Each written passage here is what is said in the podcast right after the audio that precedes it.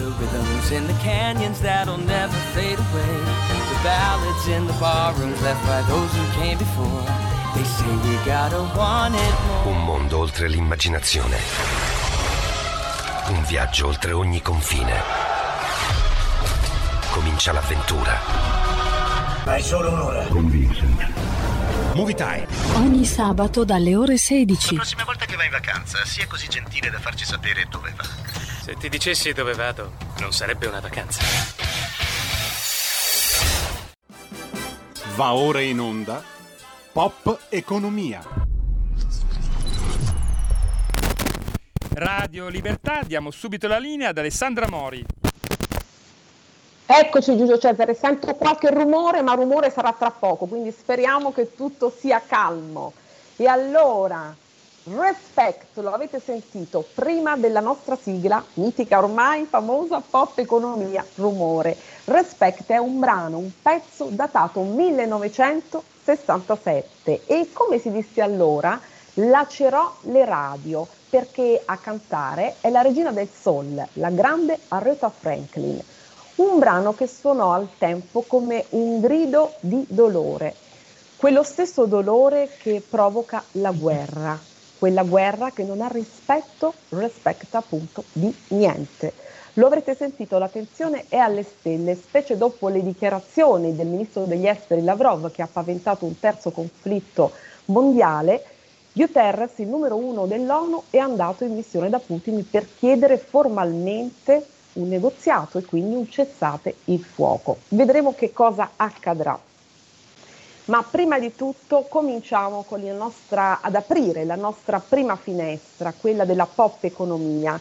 L'allarme oggi lo dà, tra ieri e oggi, lo ha dato la BCE, la Banca Centrale Europea, e che ha detto così gli italiani attingono ai propri risparmi per andare avanti contro il caro energie e non è una gran notizia perché questo lo sappiamo tutti in che stato versiamo. La notizia è invece forse la seguente, cioè occorrono politiche mirate, politiche fiscali diverse e più obiettive, più mirate.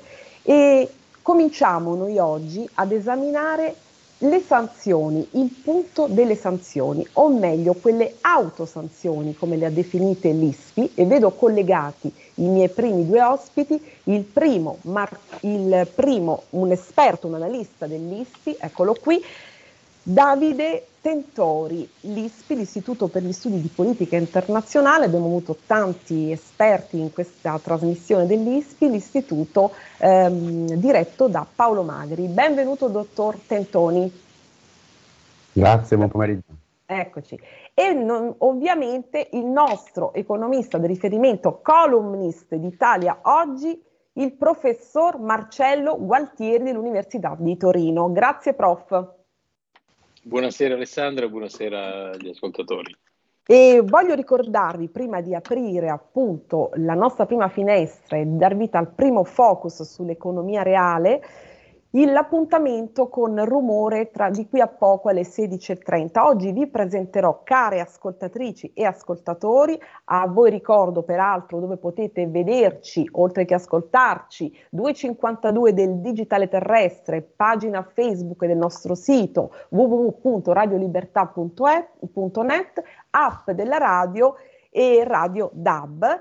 Voglio ricordarvi, vi dicevo, l'appuntamento con Rumore, ore 16.30, ci sarà con noi Andrea Concas, un personaggio straordinario, CEO di Art Bakers e di Art Rights, un produttore, un imprenditore, un operatore, un innovatore da poco tornato dalla Biennale di Venezia. E con lui vedremo come si può, come lui ha fatto e sta facendo, innovare e costruire attraverso l'arte portando l'arte ad essere un volano per l'economia e per il turismo. Ma cominciamo subito. Allora, dottor Tentoni, io eh, pregherei Giulio Cesare di mandare primi, i nostri primi due grafici gentilmente forniti da ISPI, le autosanzioni, perché queste sanzioni che sono state sospese, siamo al sesto pacchetto, la UE ha frenato l'applicazione di queste sanzioni, queste autosanzioni colpiscono, ma chi stanno colpendo e chi stanno ferendo di più? Autosanzioni sul petrolio russo, che peraltro petrolio che da noi è andato molto giù insieme ai mercati e affondato, chi vince e chi perde. Marcello Tentoni, cosa ci dice? Sì, ehm, allora, sicuramente allora, in questi giorni contestualizziamo un attimo, stiamo eh, parlando del sesto pacchetto di sanzioni che eh, l'Unione Europea, i paesi dell'Unione Europea stanno eh, vagliando e che si riferisce ehm, alla, um, appunto all'embargo o comunque misure che riducano le importazioni di petrolio ehm, dalla Russia eh, verso l'Unione Europea. E, eh, diciamo, mh, all'ISPE abbiamo cercato anche di eh, vedere come si potrebbe, ehm, eh, si potrebbe, concretizzare una misura di questo tipo e quale impatto potrebbe avere, ehm, danneggiando ovviamente la Russia, ma anche quale impatto potrebbe avere nei confronti delle economie europee. Si parla di autosanzioni perché in realtà di fatto da quando è iniziato il conflitto, ehm, tra, appunto, da quando l'invasione dell'Ucraina da parte della Russia è iniziata, ehm, paesi dell'UE hanno praticamente limitato già eh, sì. le eh, importazioni di greggio dalla, dalla Russia, eh, sia per una propria scelta ovviamente di, eh, comunque di boicottaggio per danneggiare l'economia di Mosca, ma anche per impossibilità eh, legate per esempio a difficoltà nei trasporti, nella logistica, che hanno reso sostanzialmente molto difficile, se non anche impossibile, l'esportazione di petrolio verso la Russia. Dunque, eh, in questo contesto andiamo a, a um, evidenziare, a vedere cosa potrebbe succedere se venissero imposte appunto delle, delle sanzioni nei confronti del, eh, delle importazioni di petrolio. E ehm, ovviamente in un'ottica di una riduzione di, eh, di quantità eh, di greggio ehm, dovremmo, vedremo che eh, in sostanza il danno è eh, sicuramente per entrambe le parti, perché ovviamente le nostre economie hanno un bisogno comunque attualmente ancora molto importante dell'importazione di energia dalla Russia, sì. ma eh, il, l'economia russa ne verrebbe comunque danneggiata e anche è stata già danneggiata in queste ultime settimane, come si vede dai dati, con eh, una riduzione delle, delle, entrate, dei ricavi per eh, il governo di Mosca che si traduce anche in una perdita poi di, ehm, di PIL pro capite per, per, i cittadini russi. Sì. Eh, e, e, vediamo quindi che l'impatto è già stato superiore per, ehm, diciamo, nel complesso per il sistema economico russo e per i cittadini russi che rispetto ai cittadini europei.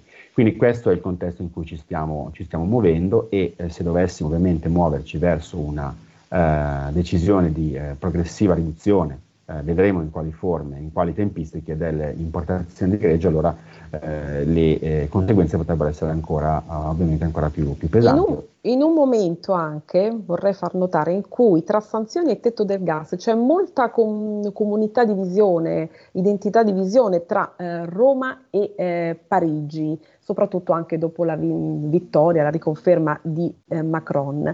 E volevo anche eh, ricordare un, un, qualcosa che mi ha colpito, che è uscito proprio stamane, eh, mentre in Germania c'è un po' di bufera perché il board del Nord Stream 2, cioè l'ex cancelliere Schroeder, ha rilasciato un'intervista in cui ha detto non faccio mea culpa su Putin, lui ha arricchito eh, l'economia eh, di tutta la nostra nazione, della Germania. Ecco, c'è un po' di maretta su questo, mentre Italia e Francia sono molto vicine, la Germania ha questo ruolo certamente anche molto più delicato per la situazione, noi sappiamo tutti la dipendenza della Germania in cui versa. Come valuta questa intervista non casuale, direi, di Schroeder? Sì, allora sicuramente Schröder non parla ovviamente a titolo del governo tedesco, eh, anche se, eh, ovviamente, anche se comunque la sua diciamo, provenienza politica è la stessa di, dell'attuale cancelliere Olaf Scholz. Diciamo che però ehm, eh, l'affermazione di Schröder ovviamente ehm, pesata insomma, al netto comunque anche della sua posizione, dato che sappiamo i suoi comunque legami con, con Gazprom degli ultimi anni, eh, è comunque indicativa di ehm, una posizione comunque molto più cauta e più prudente della Germania rispetto a, ad altri paesi europei, tra cui appunto la Francia e l'Italia. Non fosse altro perché la Germania dipende in maniera ancora più eh, intensa dalle importazioni sia di petrolio che di gas eh, da parte della, Rus- dalla Russia rispetto um, a Francia e Italia. E quindi in questo senso va anche letto un atteggiamento più cauto del, del, governo, del governo, tedesco che sta appunto, non dico frenando, ma comunque ehm, ritardando la, l'imposizione appunto di queste, nuovo, di queste, nuove sanzioni sull'energia. Questo nuovo pacchetto che, che, è un po' anche... in frenata, come dicevamo. Esatto, se ne sta adesso iniziando a riparlare perché ovviamente si attendeva il risultato del secondo turno delle elezioni francesi, probabilmente si arriverà ad una decisione eh, nel corso di qualche giorno, si pensa probabilmente che la prossima settimana si arriverà ad una quadra, però eh, probabilmente si tratterà di un um, embargo diciamo, del petrolio comunque eh, graduale eh, per non mh, diciamo, ridurre drasticamente le, le importazioni dall'oggi al domani. Dall'oggi al domani. E vedo anche il secondo grafico dell'ISPI, elaborato dall'ISPI, crescita e retromarcia, esplode l'inflazione. Qui poi chiamo anche in causa il professor Guartieri. Intanto prego, dottor Tentoni, di ehm, commentarci questo grafico, questa sì, tabella. Allora, in questa mappa noi abbiamo Esatto, in questa, in questa, mappa abbiamo sostanzialmente eh, riassunto um, alcuni um, dei dati chiave eh, che sono stati um, divulgati dal Fondo Monetario Internazionale eh, pochi giorni fa in occasione proprio dei, insomma, dei loro uh, tradizionali spring meetings con la pubblicazione dell'aggiornamento delle loro sostanzialmente previsioni macroeconomiche e eh, rispetto alle previsioni precedenti che erano state pubblicate a gennaio si nota che la crescita globale ha già subito una eh, diciamo decisa battuta d'arresto a causa delle prime settimane del, dell'impatto avuto sull'economia globale dalle prime settimane del conflitto. Si pensava ad una crescita globale che fosse intorno al 4%, diciamo, per il 2022, potendo contare ancora sul, sull'abbrivio sostanzialmente della ripresa eh, post-pandemica iniziata nel 2021 e eh, dobbiamo fare i conti con una uh, riduzione che colpire, colpisce ovviamente i paesi che dipendono in maniera più uh, pesante dai rapporti economici con la Russia e quindi ovviamente ci siamo di mezzo anche noi con um, prospettive al ribasso che sono state confermate per esempio anche dalla, dalla Banca Centrale Europea. Eh, solamente nelle prime settimane del conflitto, per esempio, il PIL ehm, dell'Eurozona ha, ha, sostanzialmente bruciato eh, 0,5 e 0,6 punti rispetto al 4% di crescita atteso per il 2022, quindi già eh, dovremo rinunciare ad una sostanzialmente 0,6%, ma le prospettive potrebbero essere ancora ben peggiori, Peggiore. con un mm, sostanziale dimezzamento delle prospettive eh, che erano state formulate inizio anno. Prospettive peggiori. Professor Gualtieri, cosa c'è di peggiore di ciò che dice l'FMI, il Fondo Monetario Internazionale, che fa tremare, come dicevamo anche su Bioeconomy l'altro giorno, Italia, Francia, Germania e Gran Bretagna. E lei, proprio in un suo editoriale ehm, su Italia Oggi, dice qualcosa di più su questo, ma chi fa tremare davvero il Fondo Monetario Internazionale? Eh, Alessandra, le previsioni del Fondo Monetario Internazionale, opportunamente richiamato dal dottor Tentori, eh, dicono sostanzialmente eh, tre cose estremamente puntuali. La prima è che a pagare le conseguenze da un punto di vista economico più pesanti eh, di questa guerra è esattamente la Russia stessa, per la quale il Fondo Monetario Internazionale prevede a seguito delle sanzioni un PIL in riduzione dell'8,5% per il 2022. A gennaio le stesse previsioni eh, del Fondo Monetario Internazionale prevedevano per la Russia un PIL in crescita di circa due punti percentuali. Quindi eh, la guerra costa alla Russia 11 punti percentuali del PIL, quindi un tracollo. Eh, ovviamente il resto del mondo eh, soffre anch'esso per questa drammatica situazione, dal punto di vista economico, per questa drammatica situazione della guerra e in particolar modo purtroppo soffre l'Italia. Qual è la situazione dell'Italia? La situazione dell'Italia è che dopo l'anno della pandemia, nel quale il nostro PIL era sceso dell'8,9%, avevamo avuto una, un'ottima performance nel 2021 con una crescita del 6,6 e per la prima volta negli ultimi 20 anni avevamo performato meglio della media dell'Unione Europea. Eh, ci chiedevamo è un'inversione di tendenza o è una, un fatto occasionale? Una fiammata, le, diciamo, scherzando. Una fiammata, ecco. esatto, una fiammata positiva. Purtroppo, positiva. Le Invece... previsioni, ecco. purtroppo le previsioni del Fondo Monetario Internazionale, in queste abbastanza corroborate anche dalla, dalle stime del DEF e della Banca d'Italia, che sono state più o meno in contemporanea, in contemporanea diffuse, ci dicono che è stata soltanto una fiammata, perché nel 2022 torneremo, l'Italia tornerà nuovamente a fare eh, peggio della media dell'Unione Europea con una crescita del 2,3%. Attenzione, un 2,3% da iscrivere in toto all'effetto traino del 2021. Per cui al netto di questo effetto traino del 2021 la nostra crescita del 2022 sarà praticamente zero. Zero. Eh, mm. E questo, questo, ovviamente non è, non è un buon, eh, è un pessimo, un pessimo, segnale perché? Perché contemporaneamente eh, si infiamma l'inflazione. Si infiamma l'inflazione e noi sappiamo che più cresce l'inflazione, più diminuisce il potere di acquisto di cittadini e di imprese, quindi una forbice che eh, si allarga, una tenaglia che schiaccia l'economia eh, di imprese e famiglie. Come al solito arriviamo a questo snodo cruciale in condizioni di particolare fragilità, come già successo nel passato, per la, eh, i problemi strutturali della nostra economia e fondamentalmente perché il debito pubblico ormai um, quasi fuori controllo eh, non ci lascia particolari margini di manovra per intervenire a supporto delle, di imprese e famiglie, come anche la stessa Banca d'Italia ha eh, caldamente eh, suggerito, ma i margini sono molto molto ristretti, come già dicevamo nelle prossime settimane, non credo che oltre i 6 miliardi di cui si discute adesso si riesca a, a raggranellare qualcos'altro per supportare eh, consumi eh, e produzione di famiglie e di imprese. E come vede l'allarme della BCE? Perché è la BCE che parla, eh? non, non, non, è l'Italia. La famiglia attingono a risparmi contro il caro energia. Servono politiche mirate anche per il fisco. Eh, assolutamente eh, è, ovvio perché contraendosi il potere di acquisto a seguito dell'inflazione, non avendo una particolare performance nostra, del nostro PIL, della nostra economia, quindi sostanzialmente non andando ad incrementare eh, la ricchezza dei cittadini, anzi diminuendo il valore reale propri, eh, del, della propria capacità di spesa, non c'è altra alternativa se non quella di erodere i risparmi eh, per chi ce li ha, per chi non ce li ha occorre assolutamente un intervento eh, del governo e mi permetto di dire eh, una, mia, una, mia, personale opinione, io ritengo che in questa in, manovra di calmieramento del, del, costo energetico e delle bollette eh, è necessario introdurre un discrimine, e cioè noi dobbiamo eh, aiutare chi è effetti, imprese e famiglie effettivamente in difficoltà, eh, non possiamo permetterci di aiutare tutti perché eh, il, lo Stato non ha margini di spesa sufficienti per aiutare tutti. Bisogna individuare le condizioni di reale necessità e di reale urgenza e intervenire solo su quelle.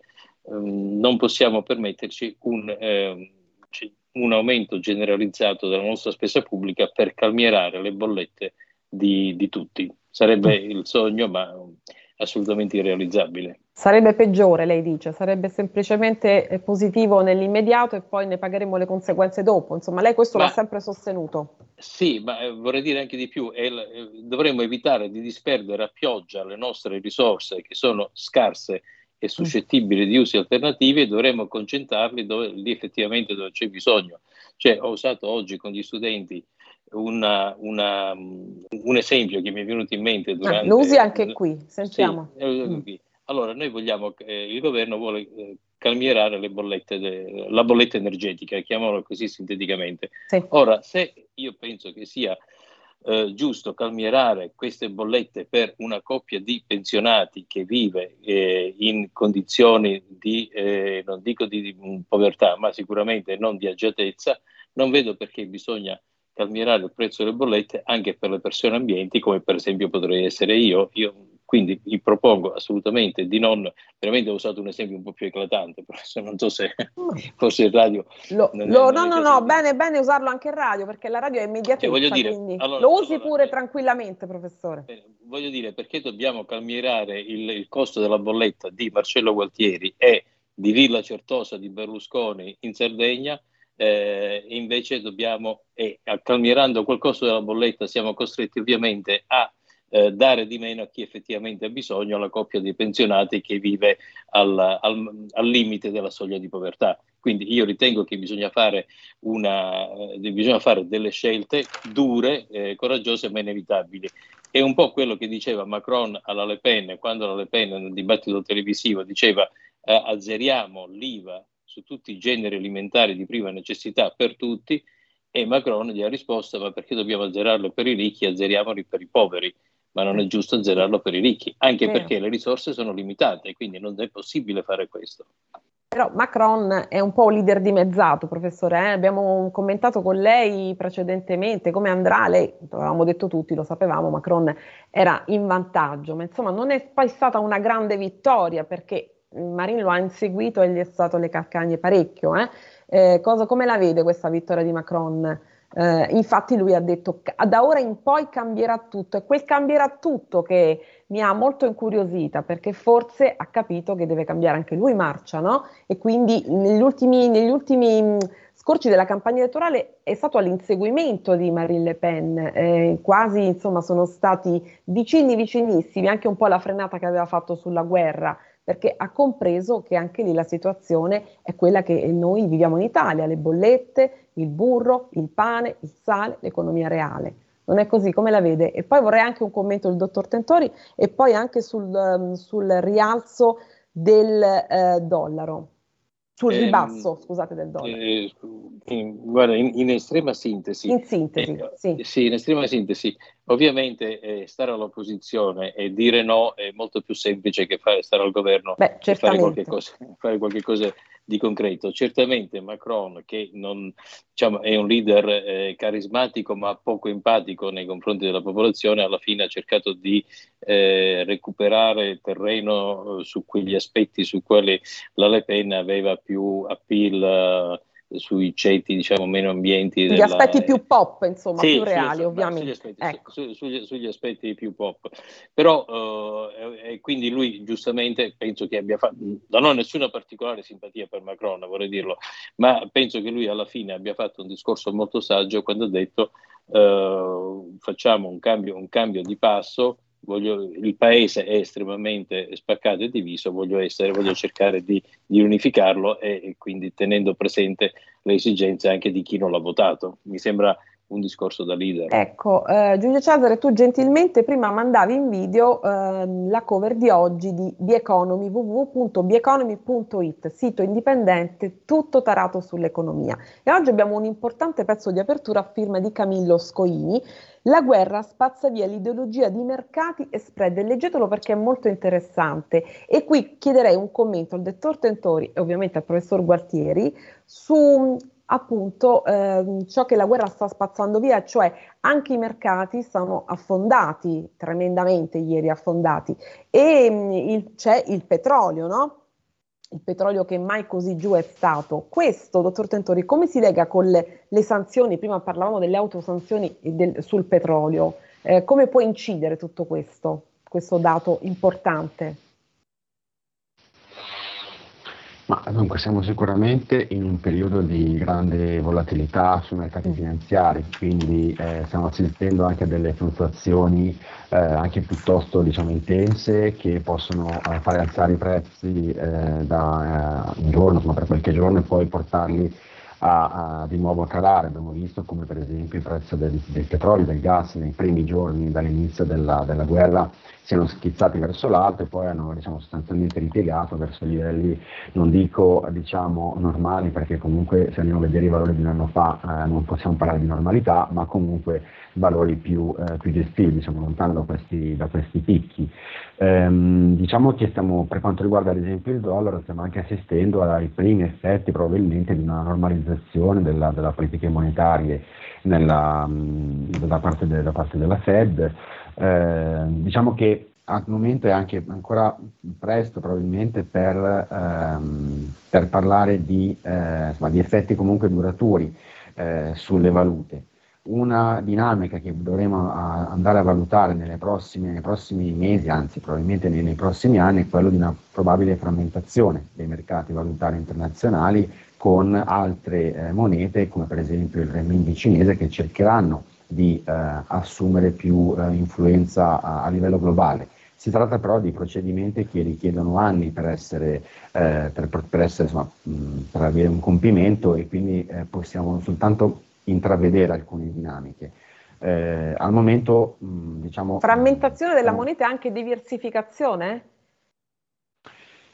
E bisognerà vedere come comunque i, eh, appunto, i, principali attori globali si comporteranno a livello finanziario e quali eh, appunto, valute decideranno di utilizzare nelle transazioni. Le dico questo perché sì. tempo fa sul sito ISPI, una notizia ripresa anche da noi di Bioeconomy, eh, si eh, parlava eh, di un accordo segreto eh, non molto comunicato all'esterno tra ehm, Russia e Cina per um, la creazione di una moneta comune che potesse sostituire il dollaro, una cosa molto interessante che abbiamo ripreso anche sul nostro sito. Ecco perché le chiedevo se frammentazione poteva fare il paio con diversificazione della moneta.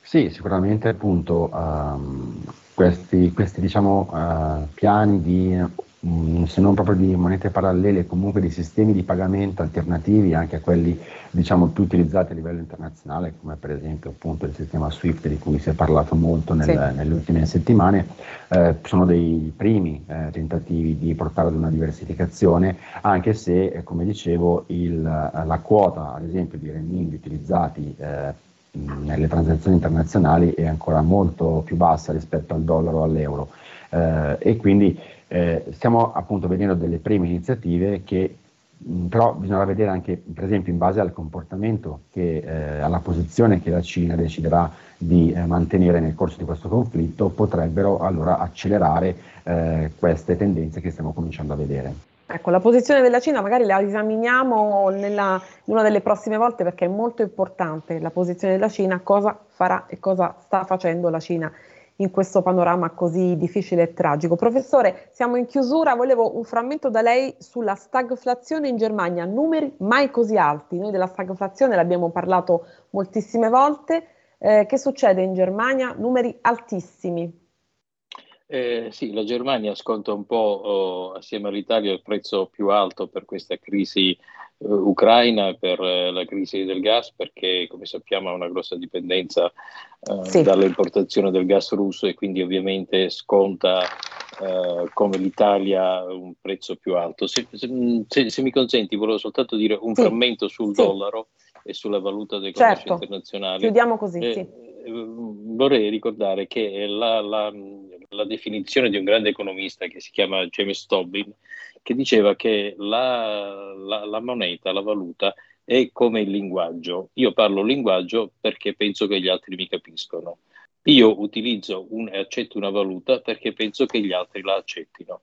Quindi eh, quando pensiamo di sostituire il dollaro o l'euro nel commercio internazionale con valute eh, immaginate da un giorno all'altro da chiunque esso sia, sia criptovalute, criptoattività o... E ne abbiamo parlato varie cose, volte, sì. abbiamo parlato varie volte, sì. diciamo qualcosa che è molto lontano secondo me da realizzarsi. Non dico che in un futuro lontano non si possa realizzare, ma in questo momento io accetto i dollari e l'euro perché mi aspetto che tutti accettano i dollari ed euro. Non accetterei mai una moneta fatta da Russia e Cina. Benissimo, molto lontano, ma noi ci vedremo vicinissimo il prossimo martedì. Professore, ringrazio il dottor Tentori e l'ISPI, ovviamente. Grazie di aver partecipato del suo importante e fondamentale contributo e a martedì con la Pop Economia. Noi passiamo al secondo spazio, prima però un po' di pubblicità. Buona serata. Grazie. Grazie, arrivederci. Grazie, arrivederci. Stai ascoltando Radio Libertà, la tua voce libera senza filtri né censure, la tua radio.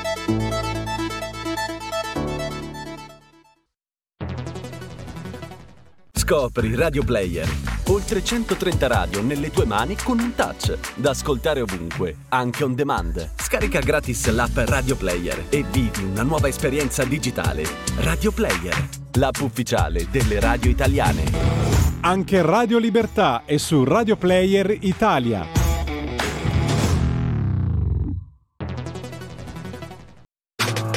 Stai ascoltando Radio Libertà. La tua voce libera, senza filtri né censura. La tua radio. Va ora in onda rumore. Mi è sembrato di sentire rumore. Radio Libertà, eccoci alla seconda parte di Pop Economia. Siamo entrati in eh, Pop Rumore e diamo subito la linea, ridiamo subito la linea ad Alessandra Mori. Grazie Giulio Cesare. Allora mi è sembrato di sentire un rumore, vedo due rumori. Il rumore femminile che ci accompagna sempre di Nicoletta Orlandi Posti, storica dell'arte, giornalista di Libero TV. Grazie Nicoletta di esserci ah. da subito oggi. Ciao. Ben trovata. E poi un rumore molto potente eh, di un personaggio che ci tengo molto molto a presentarvi e che si chiama Andrea Concas ed è fondatore e CEO di Art Bakers e di Art Rights, imprenditore, operatore, produttore, divulgatore nel campo dell'arte. Oggi con lui eh, affrontiamo un tema fondamentale, cioè quando l'arte e il turismo eh, fanno economia, producono economia. Innanzitutto benvenuto e ben trovato ad Andrea Concas. Buonasera a voi, felice di essere qua, di ritrovarvi questa volta digitalmente. Digitalmente e anche umanamente, perché il contatto digitale è importante, ma il contatto umano e diretto è fondamentale. Ecco perché noi ci ascoltiamo e ci vediamo anche, no?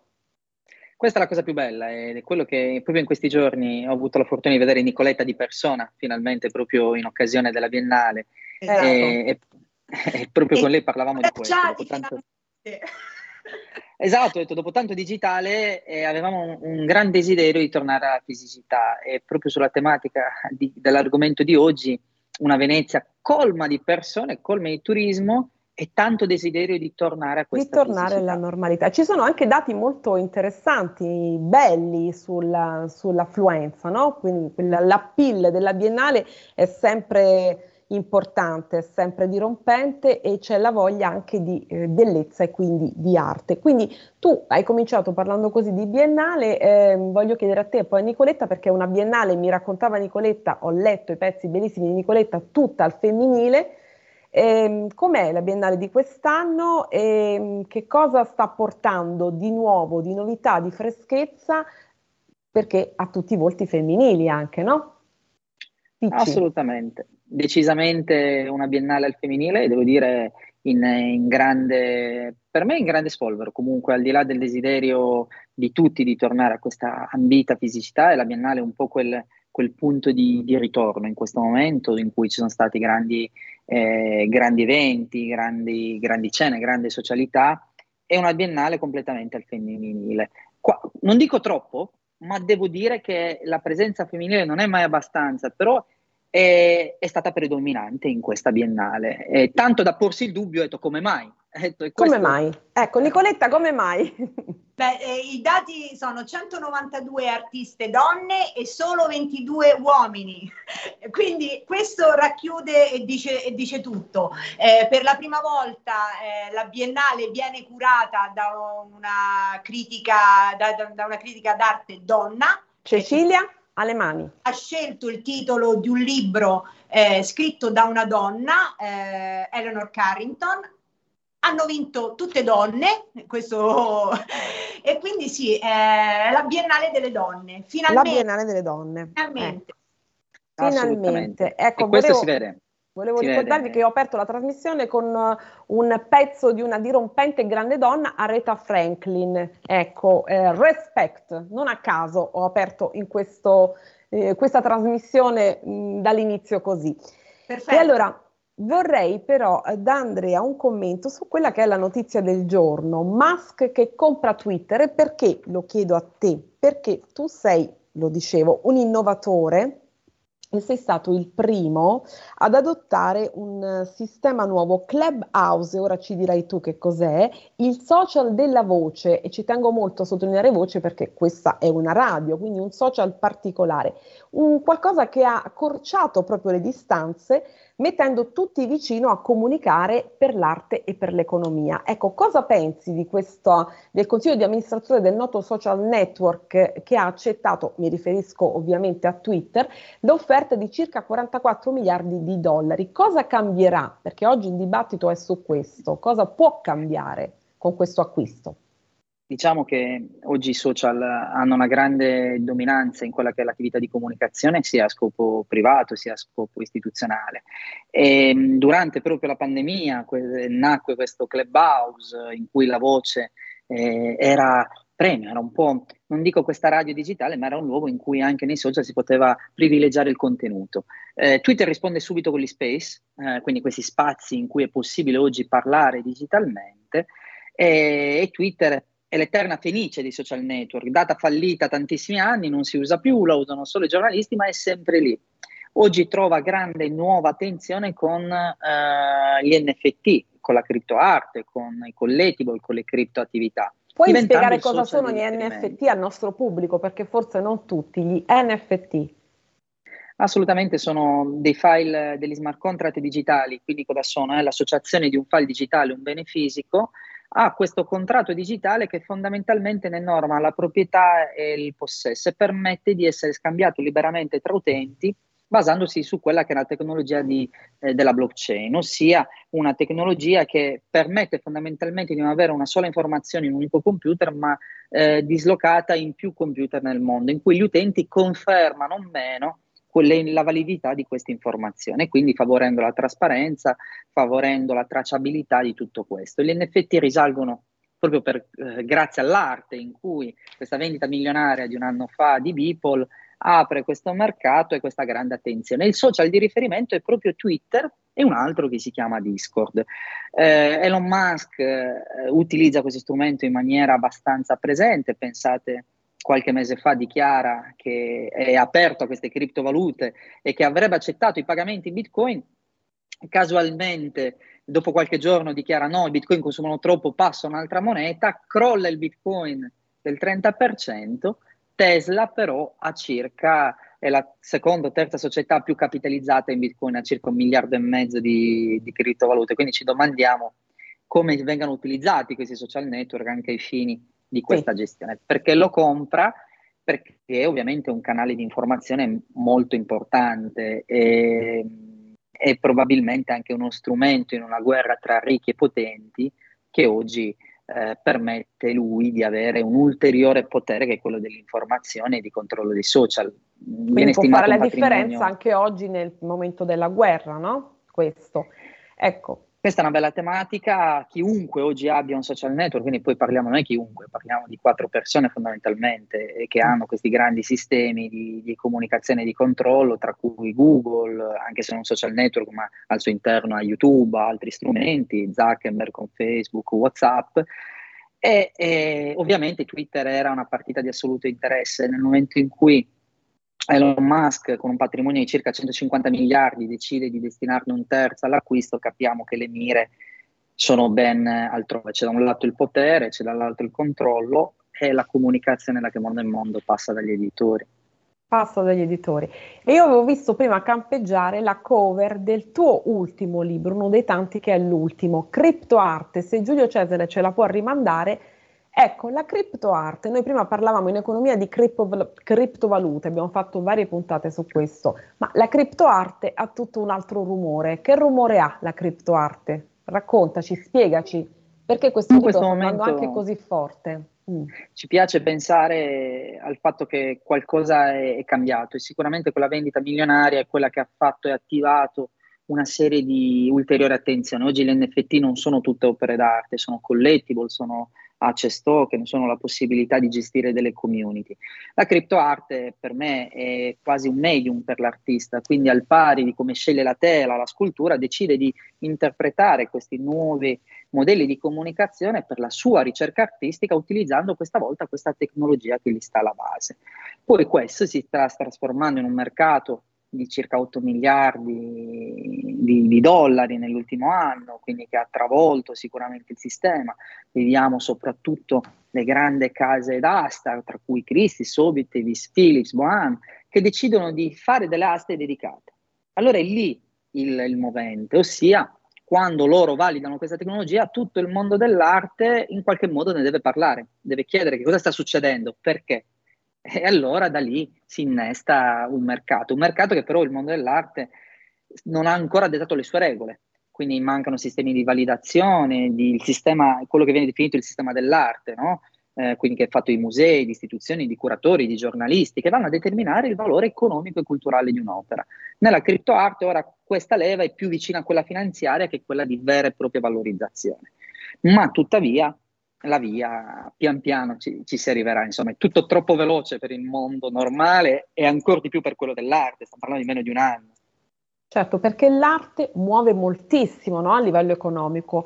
E tu con Clubhouse hai, ehm, leggevo mh, mm, molti articoli, molti pezzi, hai messo in contatto i grandi artisti e anche però gli artisti cosiddetti, come mi diceva Nicoletta, non storicizzati, vero Nicoletta? E quindi hai cercato di fare una community su questo per anche ehm, creare potere d'acquisto, appunto, se non sbaglio, no? Quindi per investire anche sull'arte, per creare eh, per muovere il motore dell'economia. Ecco, ti chiedo, voi siete stati a Venezia entrambi ehm, e avete visto un uh, rinascere, no? una rinascita in tutto questo, sia a livello culturale, artistico, e, ma anche a livello economico. Come si fa, secondo te, tu che sei un po' in visionario su, questo, su questi temi, a, a far rinascere l'arte anche e soprattutto nei borghi d'Italia, che sono quelli più sofferenti, perché eh, lo, com- lo, commentavamo prima con il professor Gualtieri, con l'esperto dell'ISPI, la BCE dice gli italiani, eh, tutti quanti noi, tutti gli europei, attingono dei propri risparmi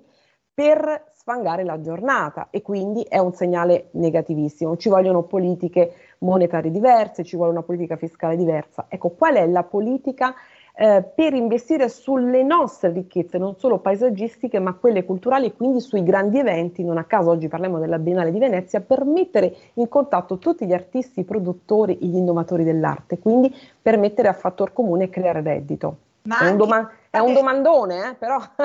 Scusate se mi intrometto, anche mettere in contatto i collezionisti, I collezionisti, perché a Venezia in questi giorni giravano anche molti collezionisti che prendevano appunti su, su, sugli artisti esposti. E adesso non parlo più, parlate voi, raccontatemi tutto. sono due, due, concetti che vanno di pari passo ma a volte separatamente. Il mondo dell'arte è un mondo molto grande, nei numeri si stimano circa 50 miliardi di vendite nel mondo, eh, ma in realtà poi è un mondo governato da pochi. Però in realtà muovono ben milioni di persone, quindi diventano sistemi di destinazione. Oggi le persone vanno verso Venezia, così come Basel, così come tante altre fiere, eventi e mostre, che sono in grado di, di calmierare, di muovere, di attirare l'attenzione mh, mediatica, turistica e di interesse comune. Eh, lo stesso vale per le fiere, oggi andare a visitare una fiera è come andare a visitare un museo paradossalmente ed è un'occasione più unica che rara, ossia vedere queste opere che spesso possono stare addirittura in cavò, in case private, completamente esposte. Cosa diversa è quando l'arte invece diventa un piano di, di sviluppo territoriale.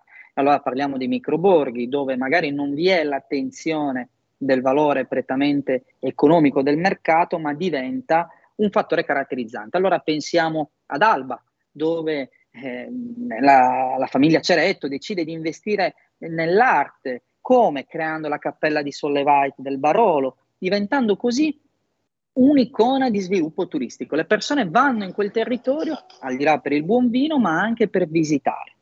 Allora capiamo come l'arte può far parte del territorio, può essere così motivo di turismo, un turismo profilato questa volta, giustamente Nicoletta diceva i turisti eh, sono collezionisti, quindi il mercato si muove anche in queste occasioni, dove apparentemente la Biennale se ricordiamo, la nascita della Biennale era una fiera, eh?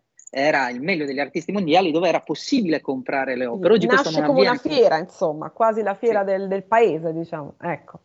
Del, del mondo, e questa del è la verità più grande. Infatti, uno degli aspetti oggi da, da indagare al di là delle donne c'erano anche tanti artisti storicizzati. In realtà la Biennale dovrebbe essere il meglio degli ultimi due anni e invece abbiamo visto tanti artisti anche eh, di, di, grande valore, di grande attenzione. C'è stato questo lavoro anche di messa in discussione di artisti che sono stati protagonisti delle passate biennali. Però il ruolo della biennale era quello di esplorare, di valorizzare la, la bellezza. Però giustamente il turista e anche il collezionista coglie questa occasione per bere, per mangiare, per informarsi, per vivere. Allora si crea quell'indotto. Quell'indotto è quell'indotto turistico-culturale che porta poi dati statistici. Noi con la pandemia c'è stato il crollo delle visite, anche dell'economia, ma ci sono studi che dimostrano che mediamente un utente in vacanza vede 5 strutture museali, che spesso va in vacanza anche per visionare queste grandi mostre, ma poi l'utente dovrà mangiare, dovrà bere, dovrà, comprerà il souvenir, il ricordo e quindi crea un'economia di indotto. Il problema, a mio avviso, è la messa in sistema di tutto questo, che deve includere fisicità, il digitale, sapere che esistono questi spazi. E queste saranno le sfide degli anni prossimi. Nicoletta, vai.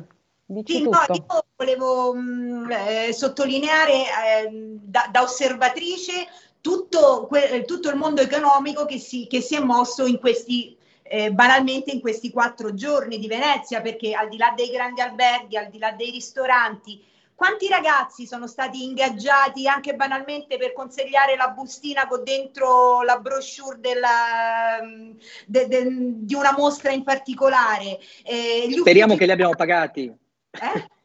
Speriamo che li abbiamo pagati. Ah, sì, assolutamente, assolutamente. Però quei ragazzi messi lì all'ingresso della Biennale oppure per strada che eh, volantinavano eh, dei flyer eh, con su eh, indicata una mostra o un evento, queste sono tutte persone che comunque in questi quattro giorni hanno guadagnato. Ora non so bene quanto, se nel giusto o meno. Comunque eh, si, è, si è mosso qualcosa.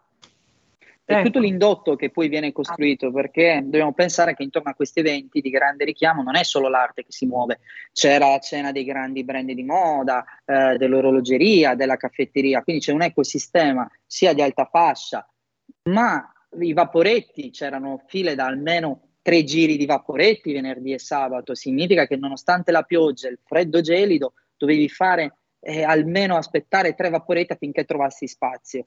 E questo significa che comunque c'è gente di qualsiasi natura essa sia, non sono soltanto quelli che si muovono in navi, in taxi o in cene esclusive. C'è grande desiderio e grande volontà e condivido tutto l'indotto anche di quello che non si vede. Quindi non è solo l'esposizione, ma chi ha lavorato dietro, chi ha fatto le pubbliche relazioni, chi ha lavorato in comunicazione. Questo è molto importante affinché la macchina intera operativa riparta. Pensiamo ai service di coloro che hanno affittato gli spazi per i locali, per gli allestimenti e poi la biennale dura sei mesi, quant'è che dura? Eh, quindi non è poco. Quanto dura Nicoletta? Un... Così andiamo tutti a, fino a novembre? Assolutamente sì, anche perché oltre alla biennale in sé per sé ci sono delle mostre pazzesche che meritano assolutamente di essere visitate.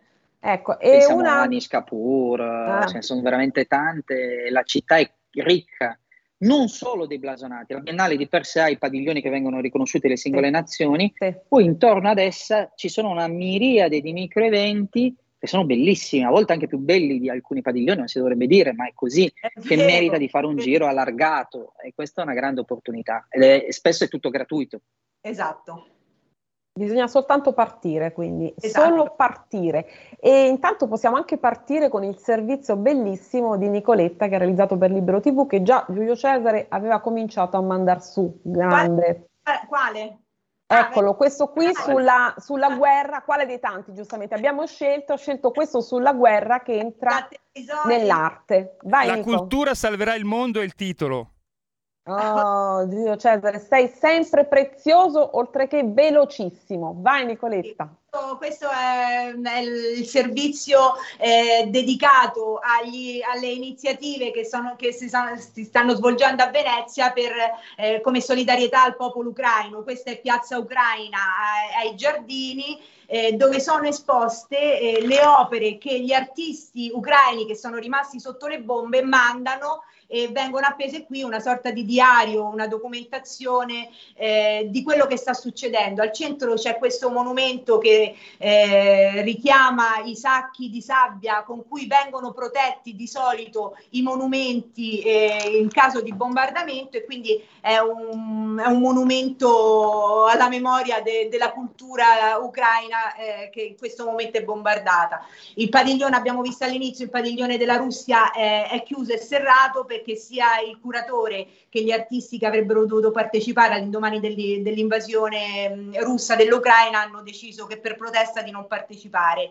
E sono riusciti, grazie al, a tutta l'opera organizzativa messa a disposizione dalla curatrice Cecilia Alemani, a, ad aprire il padiglione ucraino, dove, dove una delle curatrici, eh, subito dopo le bombe, è riuscita a caricare in macchina tutta l'opera, portarla in macchina dall'Ucraina a Milano e poi da Milano a Venezia in dieci giorni ed è stato riallestito, si chiama la, la fontana del, dell'esaurimento, sono de, degli imbuti che... Da, dove scorre dell'acqua, ogni imbuto si divide a metà fino a che alla fine l'acqua è ridotta a un, un rivolo. Eh, ma poi ci sono, ci sono, state diverse altre iniziative come la, come la bambina ucraina DJR, che è questo street artist francese che è stato srotolato prima arriva degli scavioni e adesso ha trovato posto in una mostra insieme alle opere dedicate proprio all'Ucraina di artisti importantissimi tipo Hirst, eh, tipo... Che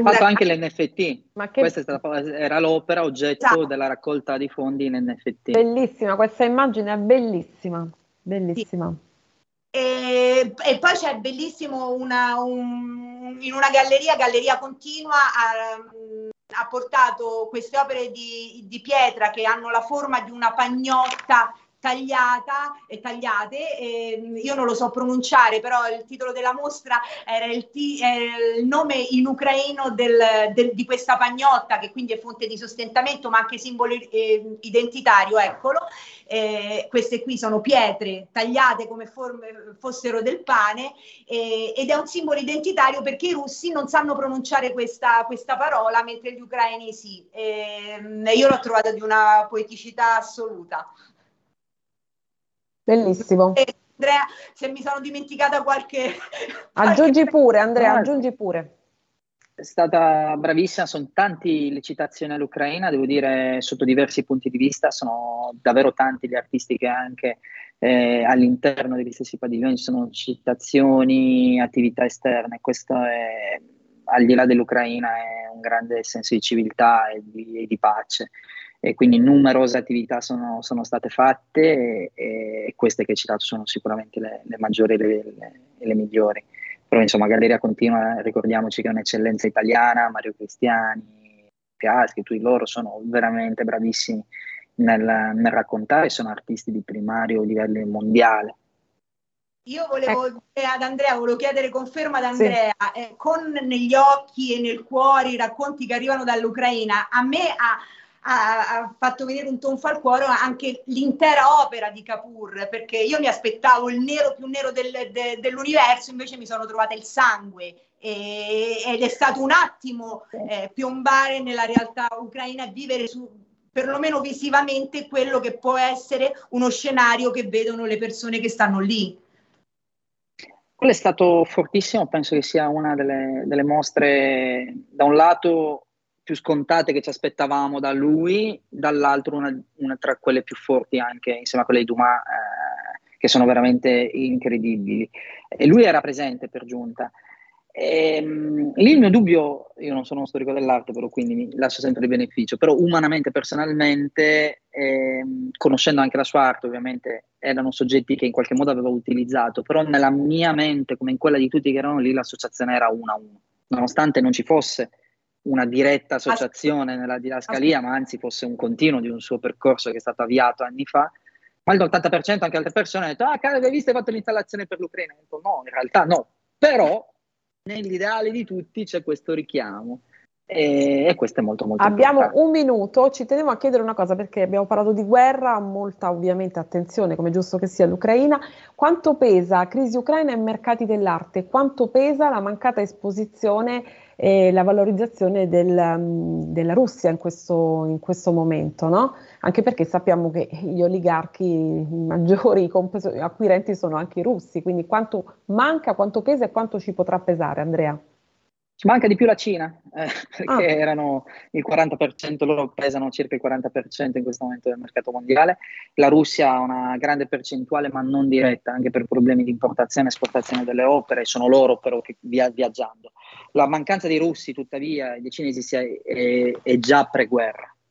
Questo, loro, il buco di mercato si è sentito già dai tempi di Basel e dalle prime fiere, perché non potendo viaggiare eh, quel mercato manca, tanto che già dal Basel dell'anno scorso eh, tutte le operatrici avevano una sorta di iPad con cui giravano per telefono, facevano vedere tutti gli stand. Quindi questa mancanza c'era già, sicuramente in questo momento manca, mancano più che altro gli sponsor, le attività di beneficenza che spesso la Russia, o se non di beneficenza, di sponsorizzazione aveva fatto nel tempo e questo si sentirà. Ma il problema del turismo, ci stiamo portando questa coda lunga dove ci manca Oriente e ora anche questa parte e che è molto impattante, più di quanto Bene. si possa immaginare. Dunque, siamo proprio in chiusura, se no qui ci chiudono, ci sfumano e noi non vogliamo che questo accade. Allora, come vogliamo chiudere? La bellezza, la cultura, l'arte salveranno il mondo e anche l'economia. Nicoletta, che dici? Assolutamente d'accordo, assolutamente d'accordo. Andrea, dici qualcosa tu di diverso, di originale, di visionario, dici tu che è sempre bello trovare nuove soluzioni nel digitale, però poi un bel bicchiere di vino in persona ci è mancato in questi anni e bisogna, siamo davanti a uno scenario che sarà dicotomico, avremo il digitale da un lato, dall'altro avremo la fisicità. Digitale e bello. fisicità, benissimo. Quindi un bicchiere di vino in compagnia e invece il digitale per aprirsi al mondo, giusto? Assolutamente. Bene, grazie Andrea Concas, ti rinviterò senz'altro. E Nicoletta, grazie, un abbraccio, un abbraccio Buona... a tutti voi, a te e a tutte le ascoltatrici e gli ascoltatori. A martedì. Ciao. Avete ascoltato Pop Economia.